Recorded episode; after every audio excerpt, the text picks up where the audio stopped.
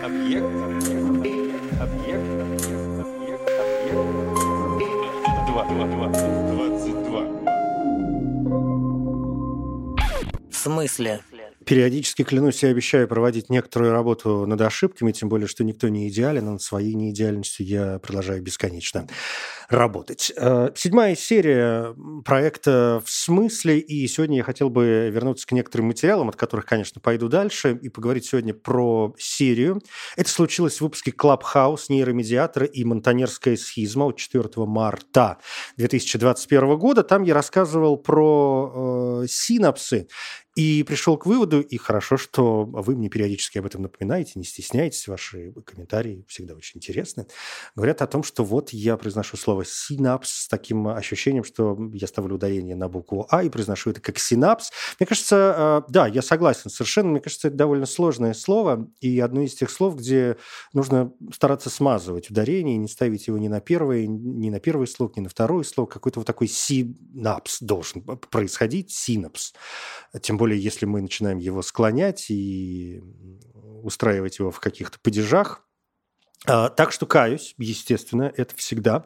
А, Давайте помнить, что в слове синапс, окей, ударение ставится на первый слог, и это позволяет мне сегодня обратиться к некоторым другим словам, и к одной из самых главных проблем, которые мы имеем в русском языке. Это проблема, конечно, с ударениями. Вообще в нашем языке есть миллион слов с непонятным, со сложным, с непредсказуемым ударением. Мы все знаем творог, свекла, экзальтированный, нам предлагают говорить словари, э, словари, а не экзальтированный, облегчить, красивее, э, апостроф, щавель. Ну, в общем, я продолжать могу э, бесконечно, периодически вспоминая стишки, которые мне то и дело везде попадаются. Свекла плакать начала, до корней намокла. Я, ребята, не свекла, я, ребята, свекла.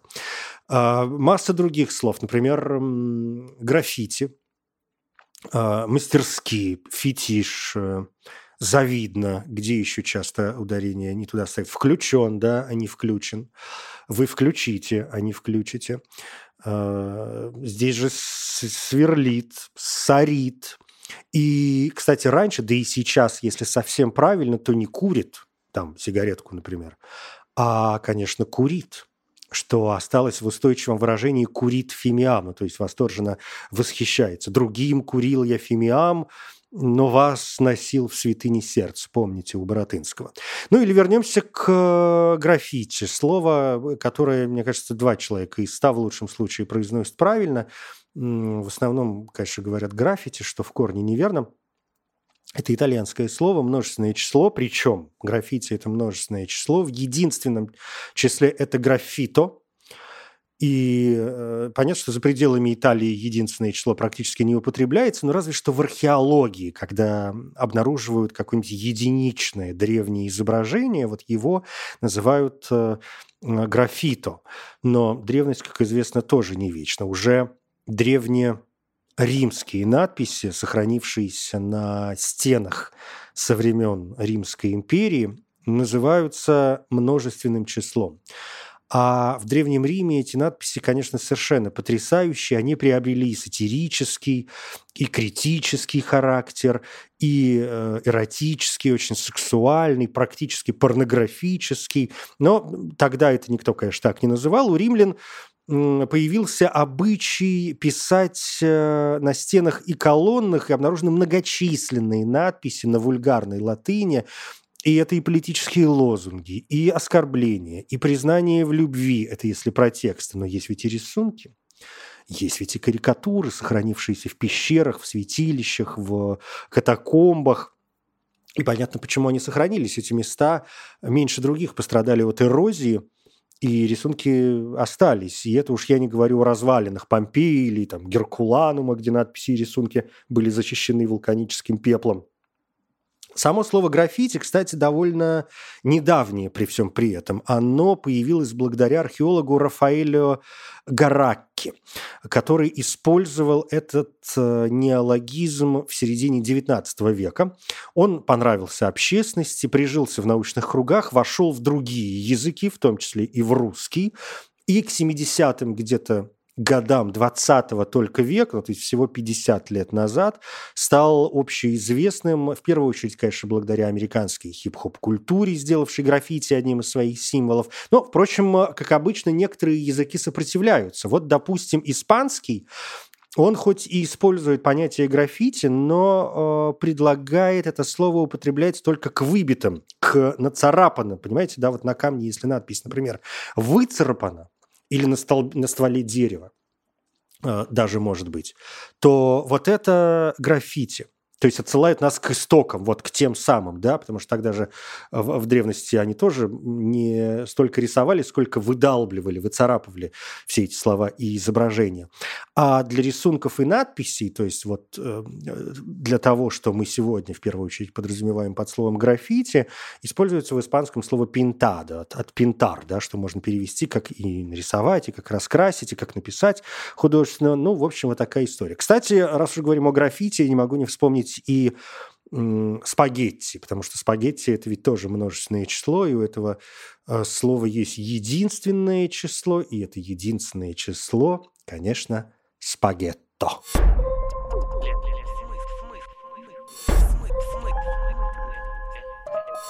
В смысле? Если слово «спагетто» действительно очень легко перевести, и оно действительно напоминает шпагат, бечевку, какую-то веревку, и в честь этого назван этот вид макаронных изделий, то э, мусоропровод, трубопровод, газопровод и переводить, наверное, не нужно. Понятно, что это не провод, да, это всегда провод, это то, что проводит. Э, давайте во Францию. Все французские слова автоматически, ну, казалось бы, ставим э, на последний слог. Шасси, жалюзи, фуршет, фетиш э, сюда же. Но, правда, вот фетиш, хоть и пришел из французского, он, конечно, как и очень многие слова, упирается в латынь, где намекает на нечто поддельное, искусственное. Впрочем, в словах, которые приходят к нам из Франции, действительно ударение не слишком устойчиво, потому что многие слова орусились, например, калька, которая на французском кальк, ну, то есть там ударение вполне себе понятно, а мы не называем же ее калька. Или э, сатира, вот сатир, заимствовано это слово было в XVIII веке именно из э, французского, хотя изначально это, конечно, латынь, где сатира э, сначала был, означал десерт, потом стихотворную смесь, и уже в конце концов вот то что мы называем сегодня сатирой, а это, в свою очередь, производное от слова «сатур», то есть «сытый». Но мне нравится вот этот бы э, французский вариант, я бы не возражал. Знаете, бы она была не сатира, а как-нибудь сатира. В этом есть что-то такое. Что-то есть в этом. Ну, давайте дальше. Чем бы еще сегодня порадовать себя и вас? Ломота, допустим.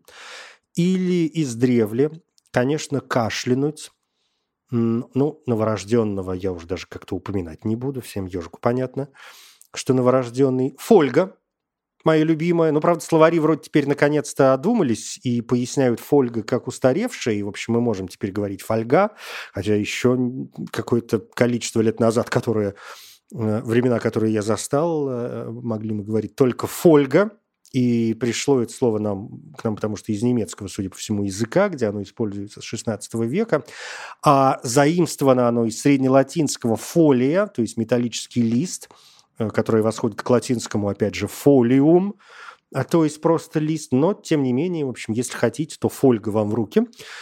А у ножа острие, а не острие, э, именительный падеж. Острие – это уже, например, где на острие – Многоженец, очень забавное слово, то есть жен у человека много, но он многоженец. Ну и, конечно, моя любимая баба на сносях. Без этого прям я жизнь свою не представляю. Ах да, и, конечно, вот давайте два последних момента. Это гренки, поскольку это мужской род. Он, он гренок, а не она гренка. И э, чтобы уравновесить эти гендерные весы, напомню, что она тапка – а не он тапок. В смысле? Одному из слов посвящу сегодня немножко больше времени, но чтобы было о чем поговорить. Э, слово, которое, мне кажется, не слишком часто употребляется и в котором в русском языке я периодически слышу э, почти равнозначное, но разное ударение, это слово «рандель». Некоторые говорят как «рондель», Я не вижу в этом большой, честно говоря, ошибки, потому что рондель, э, такой раундель, это англоязычный вариант, отсылающий нас к Англии. Рандель – это вариант французский.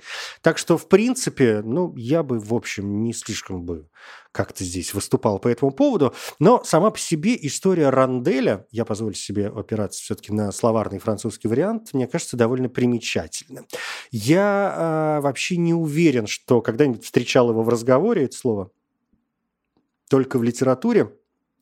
Но мне оно ужасно нравится, мне ужасно нравится это слово, тем более, что сам рандель, этот знак, этот символ, э, нет, символ не очень правильное слово, все-таки знак встречается довольно часто. Рандель – это, как вам хорошо известно, круг, используемый как раз в качестве символа. И в основном этот знак используется в геральдике, но также часто мы видим его, например, на военных самолетах некоторых стран. Вот этот символ, состоящий из концентрических колец разных цветов, ну, то есть, например, у ВВС Франции синий э, круг в центре, такая точка жирная в центре, затем белое молоко вокруг нее и внешний красный круг. Представляете? В Великобритании наоборот. Красный круг в центре, затем белое молоко и внешний круг э, синий. Все это, конечно, отсылает к цветам национального флага. Хотя в разные времена использовались и другие комбинации. Ну, например, с 39 по 42 годы в Британии на некоторых самолетах например, ночных бомбардировщиках типа Викерс Веллингтон, ну и некоторых других, рандель с красным цветом, дальше синий, а, то есть красным центром, дальше синий круг и внешний желтый круг. Французы стали использовать авиационный рандель как знак на военных самолетах еще во время Первой мировой войны. И уже потом подобные круги с разным расположением цветов были приняты на вооружение их союзниками, в первую очередь британским королевским летным корпусом и воздушной службой армии США. То есть это нас в очередной раз, поскольку с французов началось, отсылает к произношению слова как «рандель». А после, ну, на французский манер, а после Первой мировой войны многие другие военно-воздушные силы приняли на вооружение уже круглые знаки отличия с разными цветами и количеством концентрических э, колец. Но понятно, что сам рандель появился гораздо раньше. Это один из самых старых орнаментов, используемых, как я уже сказал, в гербах. И если вы сейчас вздрогнули, то поступили правильно, потому что, конечно, не гербах, а гербах. Ударение ставится на букву «А». В этом слове, ну уж простите мне эту маленькую шалость, и вот, значит, в гербах он используется где-то с 12 как минимум века. Это, по крайней мере, то, что мы можем зафиксировать. А, может быть, он появлялся и раньше. А, рандель используют и на национальных флагах. Самый известный – это, пожалуй, Япония с их красным кругом. Самый настоящий рандель. А есть еще Индия, где вот это центральное колесо с 20 четырьмя спицами Ашока Чакра, не что иное, как рандель. Э, удивительное, конечно, колесо. 24 спицы представляют собой 12 причинных связей, которым учил Будда, и систему взаимозависимого возникновения. На санскрите это называется пратития самутпада. А, первые 12 спиц представляют 12 стадий страдания, а следующие 12 спиц означают отсутствие причины следствия. И Ашока Чакра это, конечно, вечное колесо, колесо закона, колесо э, времени, отсылающее еще и к 24 часам э, в сутках. Флаг Бангладеш. Помним, что Бангладеш не склоняется. Где? В Бангладеш. Флаг чего? Флаг Бангладеш. А, флаг Бангладеш состоит из красного диска на зеленом фоне, и диск символизирует восходящее солнце над Бенгалией, а также, конечно, кровь тех, кто погиб за независимость Бангладеш, а зеленое знамя, а, зеленый фон символизирует пышность земли Бангладеш и вечную молодость его жителей.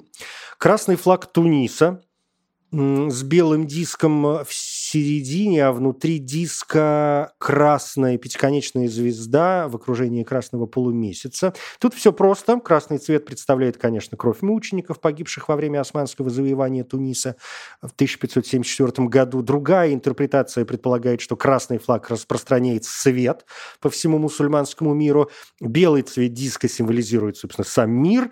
А, сам диск символизирует сияние нации как солнце, а полумесяц и пятиконечная звезда представляют представляют единство всех мусульман и пяти столпов ислама соответственно. А Рандель, кроме этого, ну давайте остановимся с флагами, он присутствует также на флагах Белиза, Бразилии, Доминики, Эфиопии, Гренады, Лаоса, э, Нигера, Северной и Южной Кореи, Палау, Парагвая и Уганды. Смысле? Или, пожалуй, два слова еще о двух э, флагах, потому что, мне кажется, не очень интересно. Ну, вот, например, флаг Доминики, не путать с Доминиканской республикой, там зеленое поле, и оно символизирует пышную растительность этого острова. Крест представляет Троицу и христианство, а его три цвета символизируют туземцев, плодородную почву и чистую воду.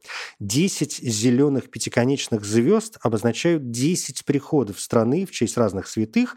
Красный диск, собственно, рандель означает справедливость, а в центре диска мы видим попугая. Попугая фиолетового цвета. Это настоящий цвет попугая.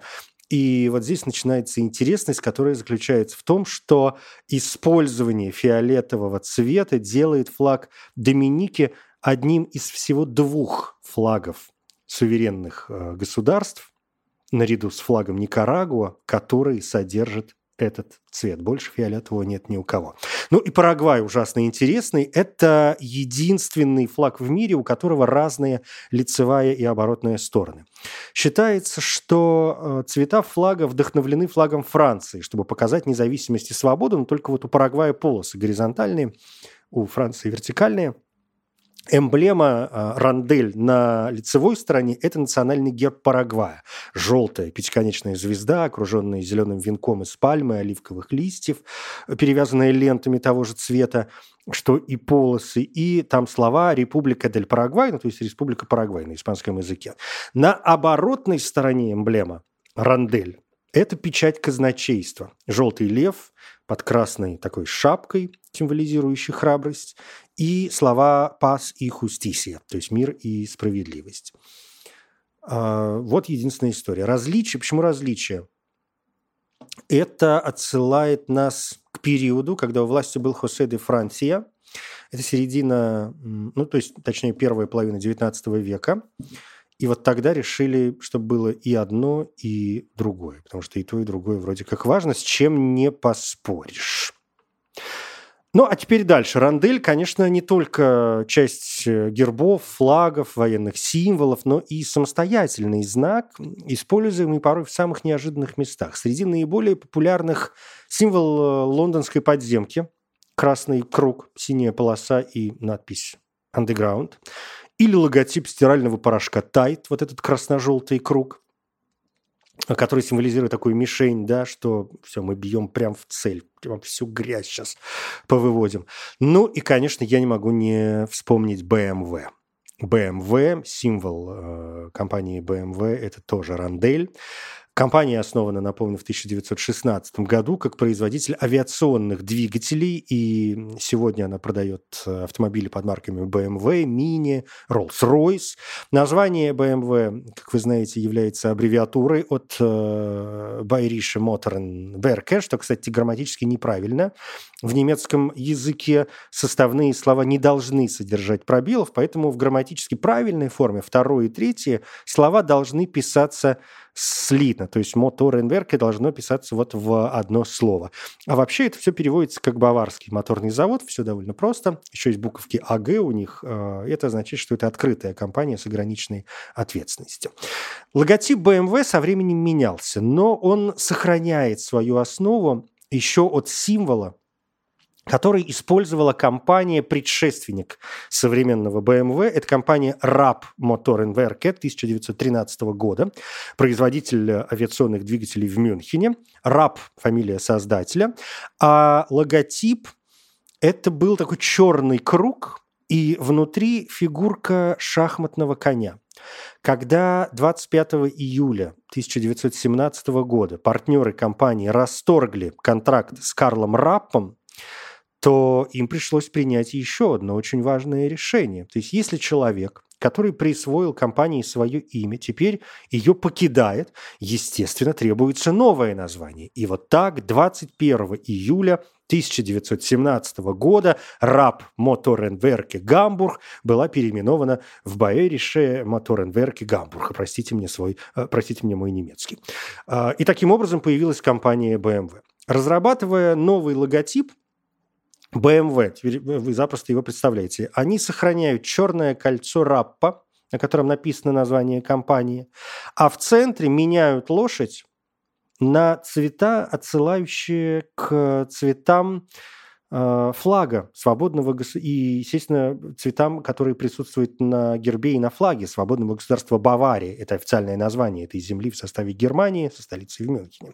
Но местный закон, это тоже часто в мире встречается, закон о товарных знаках запрещал использование государственных гербов или других символов суверенитета на коммерческих логотипах. И дизайн э, слегка изменили – но главное, что умудрились сохранить оттенки лазурного цвета, ну, то есть синего, и серебристого, ну, то есть белого. И их разместили в обратном порядке. В 2020 году логотип тоже был слегка изменен, удалены трехмерные эффекты, которые использовались при визуализации логотипа, а также удален черный контур, окружающий рондель, но не везде только для некоторых целей. Но э, я рассказываю, собственно, не об этом, а о мифе, о происхождении логотипа. Конечно, вы понимаете, к чему я все это веду.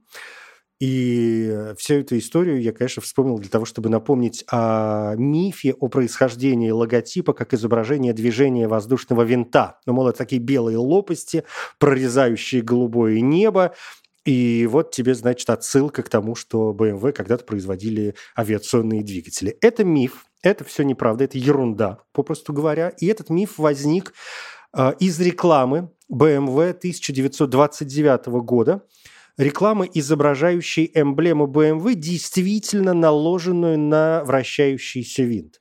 В течение долгого времени компания BMW прилагала массу усилий чтобы развеять миф о том, что значок BMW – это пропеллер, говорит Фред Якобс, директор архива BMW Group Classic. Хорошо известно, что изображение пропеллера впервые было использовано в рекламе BMW в 1929 году, то есть через 12 лет после создания самого логотипа. Так что это полная ерунда. И да, в том же 1929 году появился первый автомобиль BMW с установленным на нем всем нам хорошо сегодня известным логотипом. Это был BMW 315 PS. Я Евгений Стаховский. Спасибо.